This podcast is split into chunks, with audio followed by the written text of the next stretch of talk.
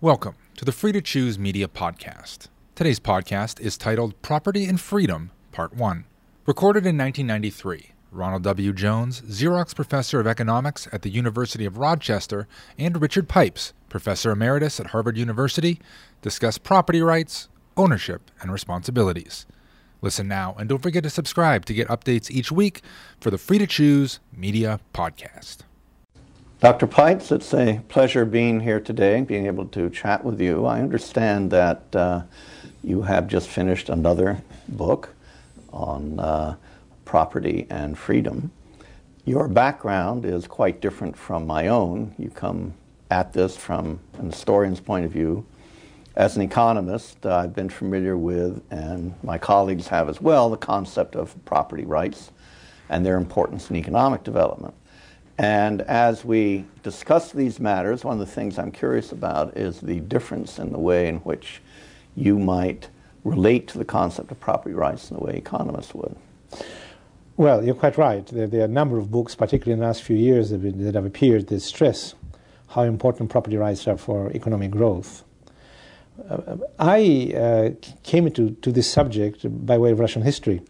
Yes. And 25 years ago, I published a book called Russia under the Old Regime, and it is essentially an essay on the development of a political system in Tsarist Russia, beginning with the origins of the Russian state 700 years ago.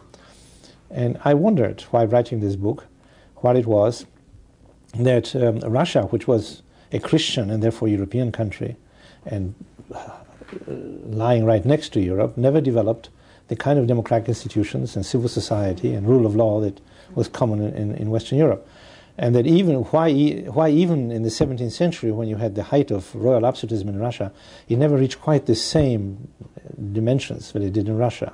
Yeah. For the travelers, European travelers going to Russia, uh, were always astonished by the power of the Russian Tsar. Uh, and I decided then that in fact it was the absence uh, or very late development of private property in land in Russia, land being the main source of wealth. Uh, European kings did not own the entire land, they owned some land, but they didn't own all of it, and they always needed money, so they had to convoke, convoke parliaments.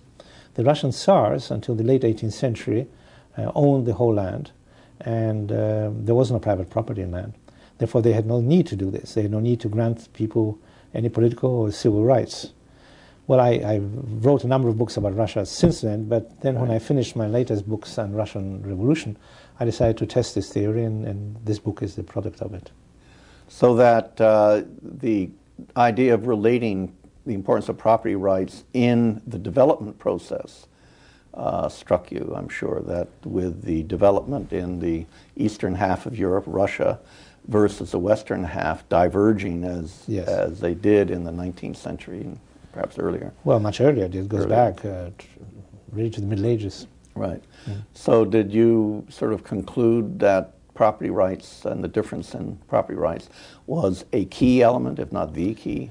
Yes, I, I, concluded that um, uh, property rights, in whatever happens to be the main source of wealth at a given time, right. Um, is uh, a necessary but not sufficient uh, factor in development of freedom and rule of law. It's not sufficient because you can combine, you can have tyranny with private property. I mean, right. Uh, Nazi Germany is a good example of right. that. Although property in Nazi Germany is highly controlled by the state, still it existed. But I don't know of any examples of democratic states, truly democratic states with rule of law and civil rights, where you don't have private property. Because what happens if you own, particularly in early societies when all these institutions were developed, if, if citizens or subjects of kings owned land, they became co-sovereigns, as it were. And right. in the 17th century, this was very evident. These people who run England, the gentry, people who run the House of Commons thought of themselves as co-sovereigns uh, because they owned a large part of the land. Now, this was not the case in a country like Russia and in other so-called Oriental despotisms. Well, uh, one question I think that comes up is how evident would it have been to rulers, let's say in Russia, that perhaps instituting some property rights might end up in their benefit by uh, stimulating greater greater growth? Was this connection made in such a way that one might have expected endogenously that property rights would have been established? That indeed happened, but for the first time under Catherine the Great. Yes. And Catherine the Great was a German. She was very familiar with European literature.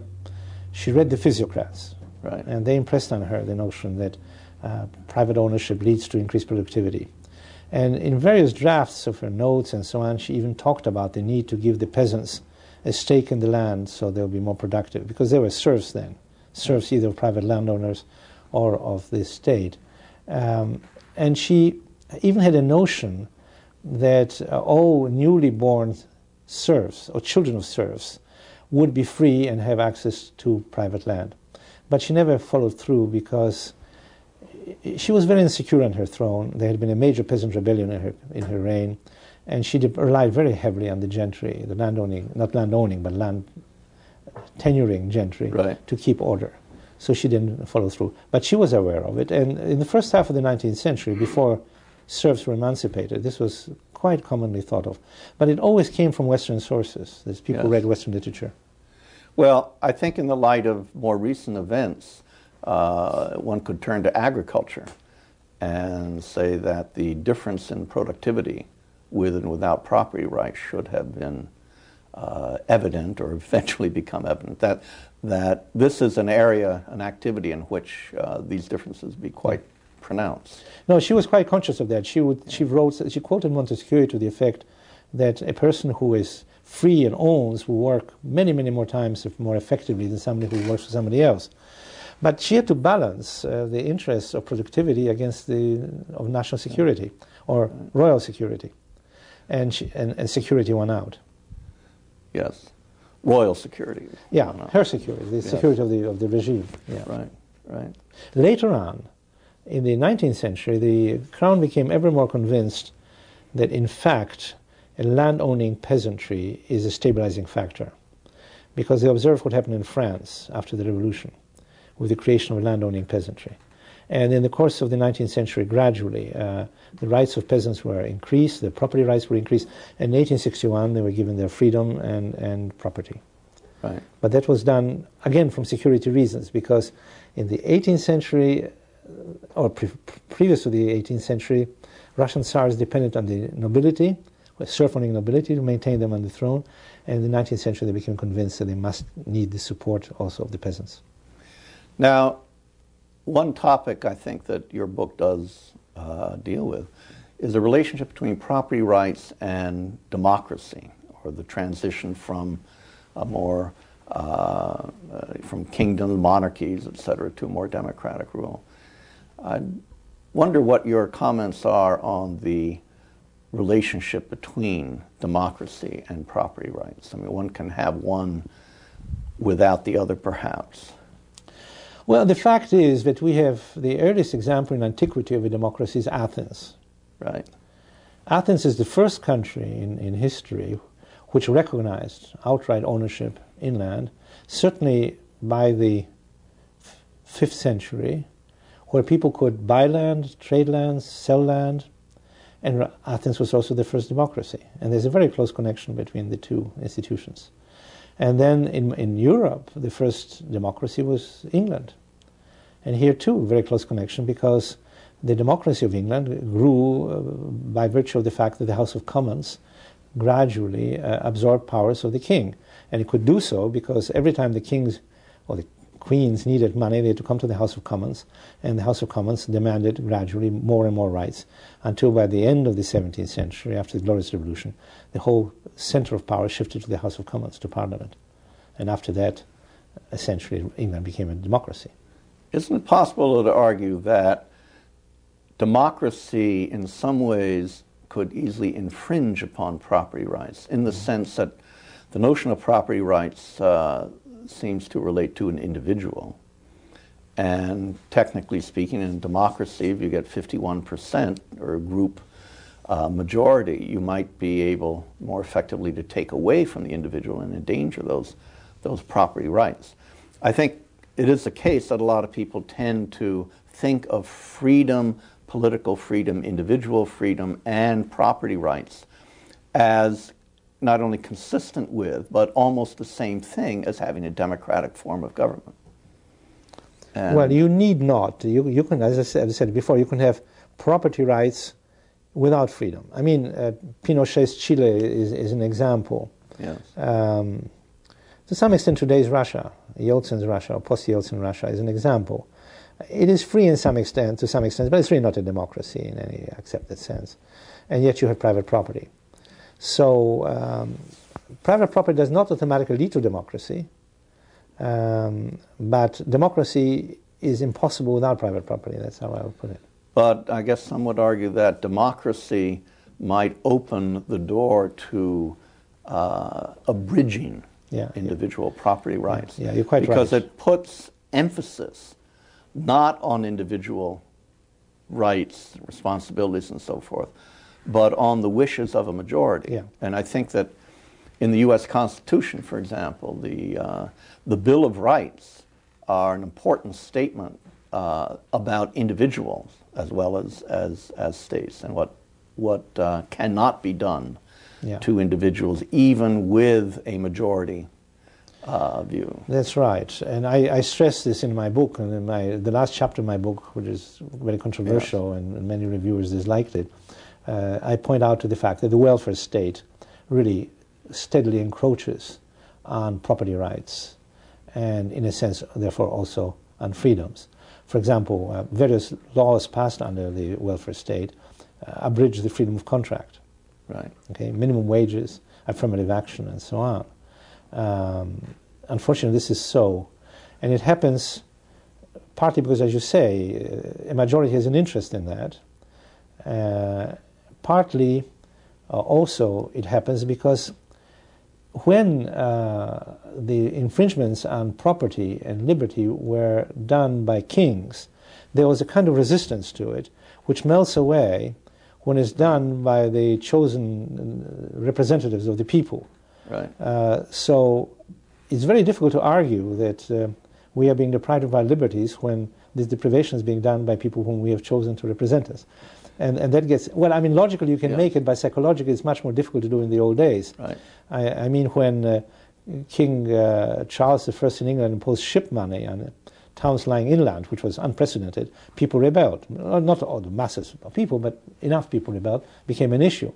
Today, when various taxes are imposed, nobody rebels against it. It's just taken as, as a fact. One of the uh, words that we hear a lot about, especially in the U.S. today, in discussions of, of, of this type, is entitlement.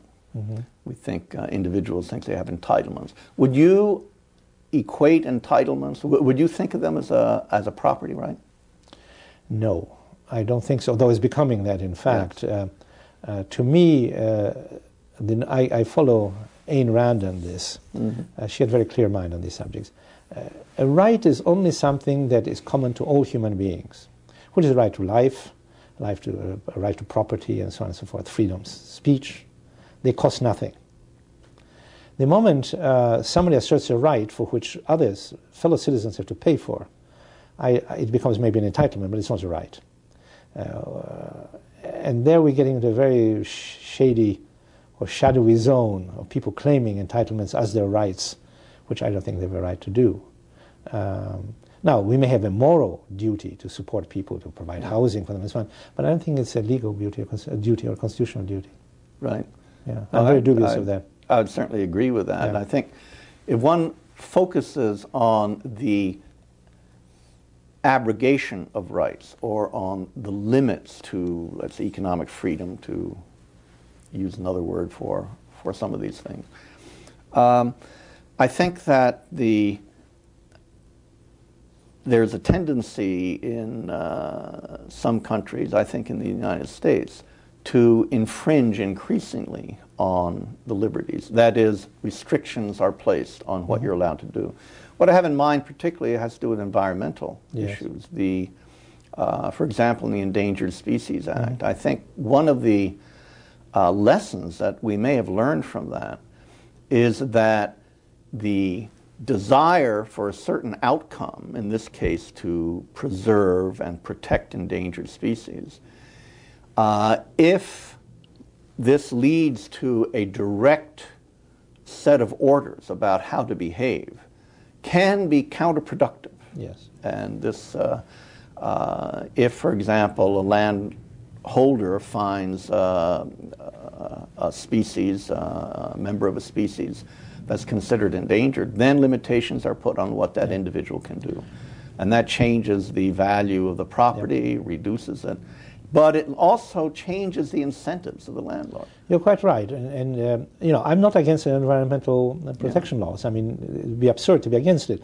But it seems to me, first of all, that they go much too far sometimes. For example, wetlands. Right. When enormous stretches of land have been declared wetlands and the people have lost great deal of wealth.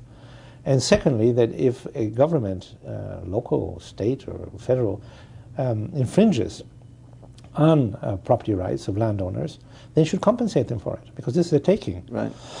isn't it? It's equ- equivalent to eminent domain. But and, it doesn't. But do it that. leads, I think, sometimes to to incentives that are very counterproductive. The so-called uh, uh, shoot, shovel, and shut up policy. Uh, you find uh, a member of an endangered species, you know you're going to suffer financially if word gets out. Where if you eradicate that agent, bury it, and keep quiet, then you'd be better off in terms of the value of your yeah, land, your ability to, yeah. to do it. And I think this is an example of something that is more widespread than that, namely that even with good intentions, a command type of regime. This is the result I want, so I will order that yeah. it, it happen, leads to a worse outcome than if you allow individuals uh, more freedom, more, uh, more property rights. I, I, think this is absolutely true, and I think we are beginning to realize it yeah. in the country. I mean, for some 50 or 60 years since the New Deal, the Supreme Court, in such cases, when these cases came up before, it used to always uh, favor public good over private good. And for the past decade or so, there have been a number of uh, verdicts rendered by the Supreme Court which show that it is aware uh, of what this represents, what dangers represents. Uh, so what one has to do, you know, one cannot say, yes, I don't want any uh, environmental laws, or environmental laws should take precedence over private rights, but be sensible about it. So do what needs to be done, and if it in fact infringes on, on private rights, and it's necessary to infringe on private rights, uh, then the thing to do is, is to compensate the owner. Right. And I think, I think more and more people are aware of it.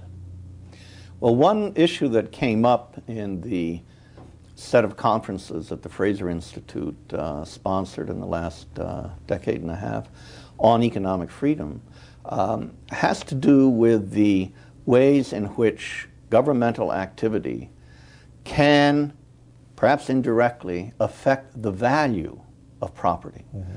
So that you say, well, an individual has property rights in the sense that he can own the property, can exchange the property, can engage in, in buying and, uh, and selling. Something the government does, let's say, cuts the value of that property in half. Now, have property rights been infringed on? Them? Well, I think definitely so. Well, you know, the people who support this kind of legislation argue that property is not one right but a bundle of rights.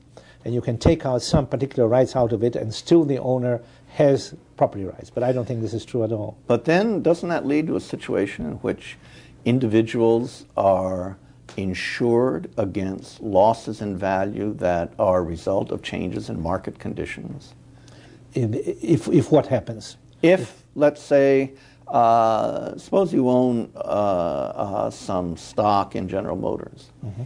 and suppose that the government tightens up on pollution standards, mm-hmm. and suppose GM stock goes down in value as a consequence. Well, that would not bother me. I think the government has to do such things when it comes to really pollution, for example. Well, that's because you favor the the the particular pollution measure. Yeah. But suppose that it is less direct than that.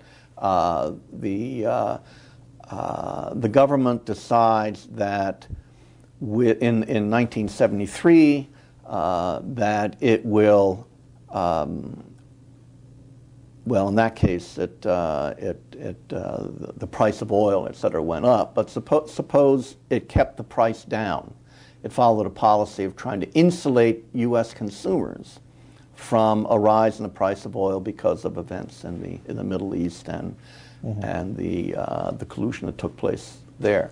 would uh, one be able to argue that that government action altered your wealth because it changed the price, let's say the value of stock of oil or stocks. ownership? Uh, It's a very complicated issue. Uh, it seems to me that if, I'm speaking in very general terms, that if the government can make a case for this really is, nation, is of, of great national interest, then I think they have a right to do that. If they do it whimsically uh, or do it on the basis of some theoretical considerations, then I think they do not.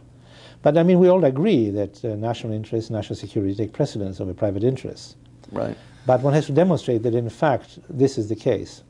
Well, I'm trying to move away from situations where the government does something that uh, one might argue is important for the government to do. That just in general, give and take in the marketplace, it might be technological uh, progress, maybe something that sounds in, innocent or indeed beneficial to some. As economists, one thing we're aware of is the fact that almost any change that takes place will create losers as well as winners Yeah. in the sense that relative prices change. Yeah. And that affects the value of property. So that that the value of individuals' property are changing all the time, partly because of what government does, partly because of what other people do. And uh, yes, well, you're, you're, you're, you're quite right, but I don't know how this problem can be resolved in a kind of a priori Exactly. basis where you say this must be done, it must not be done. This has to be studied case by case. And you say, yes, here the government is right. What it's doing it is, is for the benefit of society as a whole. No, here the government is overstepping the bounds of its authority. And in many cases, government is doing that. Right. I mean, uh, forfeitures Right. involved particularly in the fight against drugs, where the government confiscates private property uh, because it, the, the, the inanimate objects have been involved in a crime. That, I think, is Ill- illegitimate. So I think, uh, you know, obviously one has to deal with it case, case by case. Yeah. No, I think I raise this because I think it is a very difficult Yeah, issue. very when difficult we talked about this at our various conferences Yeah. on economic freedom, I think we shied away from trying to give weight to changes in market prices that are a result of changes in demand supply Yeah.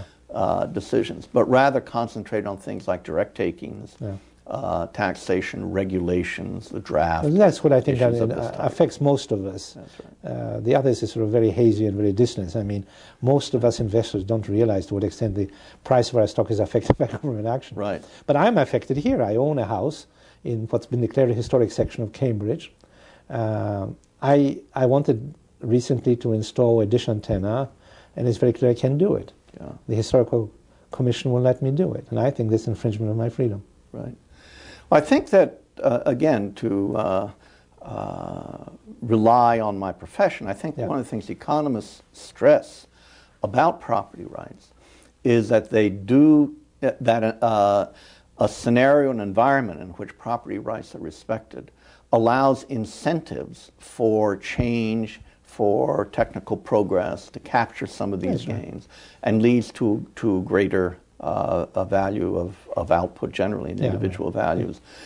And yet, we realize also that in democratic states, there's pressure for redistribution of some kind, and that this it's challenges individuals' property rights. Yeah, in general, I, as I say in the concluding section of my book, uh, the real threat to freedom in the modern democratic society uh, is not tyranny, despotism, dictatorship, Right. but the striving for equality. And not I mean equality uh, of opportunity or equality before the law, which of course is to be taken for granted, but uh, equality of reward. When President Johnson, uh, introducing uh, his uh, legislation, argued that equality of opportunity is not enough, that what we must have is equality of reward, uh, he was essentially advancing unknowingly a communistic argument. That's right. And that is deadly. It does not work. Now, I think related to this, a question that I think of sometimes. I have my wife is Canadian, and I have in-laws in Canada, and I'm struck by the difference between the notion of rights of individuals and groups. That in Canada you don't have things like the Bill of Rights, but you do have a lot of recent activity to try to establish the rights of groups of people, ethnic groups, uh, tribal groups, uh, language groups, and, and so forth. Uh, and these seem to go in much different directions. That I personally think that, in a sense, we were fortunate that in the U.S., uh, given our history, that it was the individual who was defined as the uh, appropriate recipient of, of rights and the holder of rights rather than rather than a But that's changing. We now have group rights in this country.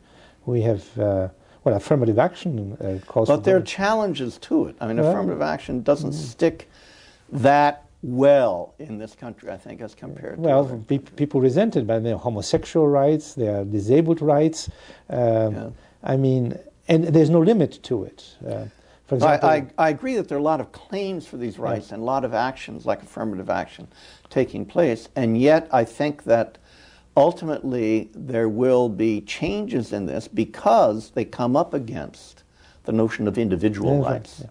You're quite right. And in fact, um, the Gallup poll, which I remember reading in the 70s, it's about 10 years after the enactment of affirmative action, showed that the majority of Americans, I think by a margin of 7 to 1, opposed affirmative action, and that the blacks and that the Hispanics, for whose benefit it was done, opposed it by a margin of two to one.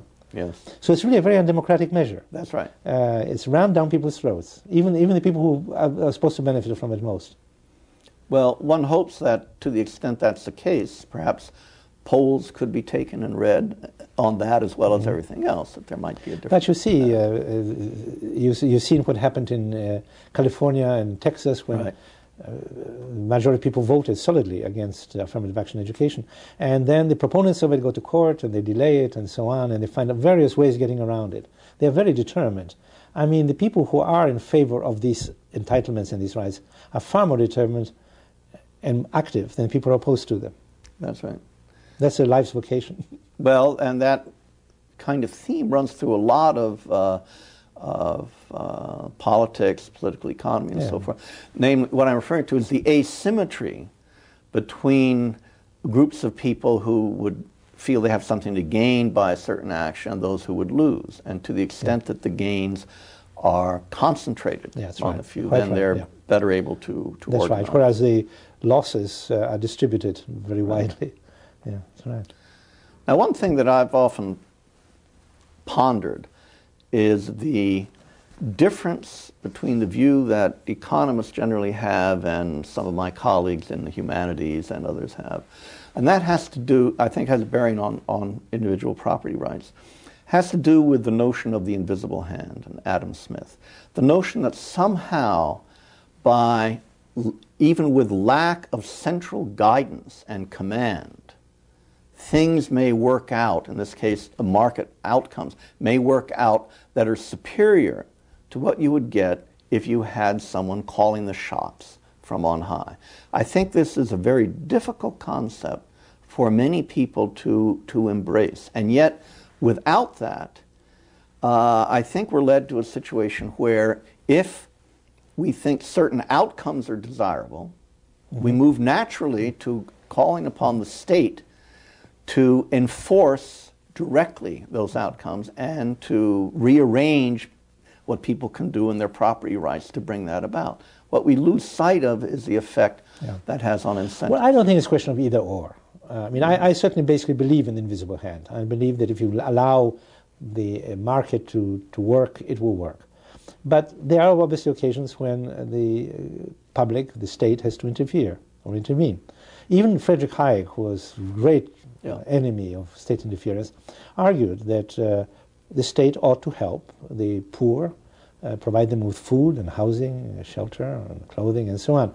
So even he was not against it. And um, I, I, think in all these cases, it's not a question of either or. Uh, property rights, individual property rights versus government uh, interests in the public as a whole, the balance of some kind can be struck. Basically, I would say I would look out for the interests of the individual and I would protect the market. But when, for some reason, it doesn't work satisfactorily, then I think the government can interfere. Yes. Um, so that's. I think. Let me return for a moment to some of the environmental issues. Mm-hmm. I think they they throw out good examples. Uh, for example, in, in some of the fishing industries in, in British Columbia, there's a concern about the salmon fisheries. Uh, you want to protect the salmon, so you uh, create a set of regulations that will do so. Well, some of these regulations had to do with the number of days of the year you could fish, uh, the size of the boats you could use, and so forth. And none of them seem to work very well. Mm-hmm. Now, what does work better is assigning individual fishermen rights to the fish. Mm-hmm that once you get the property rights established, yeah. then they will fish when it's appropriate to do so. They won't haul all the fish in at one time, which means most of them spoiled or can't be sold freshly on the market. That's. I cited in my book a very interesting example, which I learned, of um, a Maine uh, lobsterman. Yes. Who, uh, in order not to overfish the lobster, sign agreement among themselves and establish a kind of uh, rule of law without any written documents, and uh, they preserve the lobster. Uh, privatization, from this point of view, always works. Uh, and by and large, yes, I'll be in favor of minimal inter- interference by the, by the state because the people who have a vested interest know bet- better than the government. That's right. They, uh, uh, they do. If I can tell the story very, very briefly, one of my brothers in law is a lumberman uh, in Canada in British Columbia and sells cedar shakes. And they had, he heard a couple years ago, the big ice storm in, in Kansas. And before the day was out, he was ordering trucks to cross the border with shingles to uh, repair the damage. And two weeks or three weeks later, a newly created government employee came in and sat on the edge of his desk and said, uh, Gee, boys, here I have a newspaper clipping that shows there was an ice storm in Kansas. Have you thought maybe that there's something you could do there?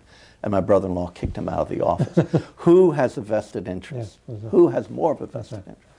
I'm not sure that we end up disagreeing very much, and I'm not I, sure that, that we should. I don't think we disagree at all. uh, but that's, that's, uh, that's, helpful. yeah, that's helpful. Yeah. So I guess we can uh, uh, bring this to a close. It's been very pleasant chatting with you, and I think your book not only will do well, but deserves to do well in, in the so marketplace. Much. Thank you so much. Want more episodes like this? Don't forget to subscribe and get updates each week for the Free to Choose Media Podcast.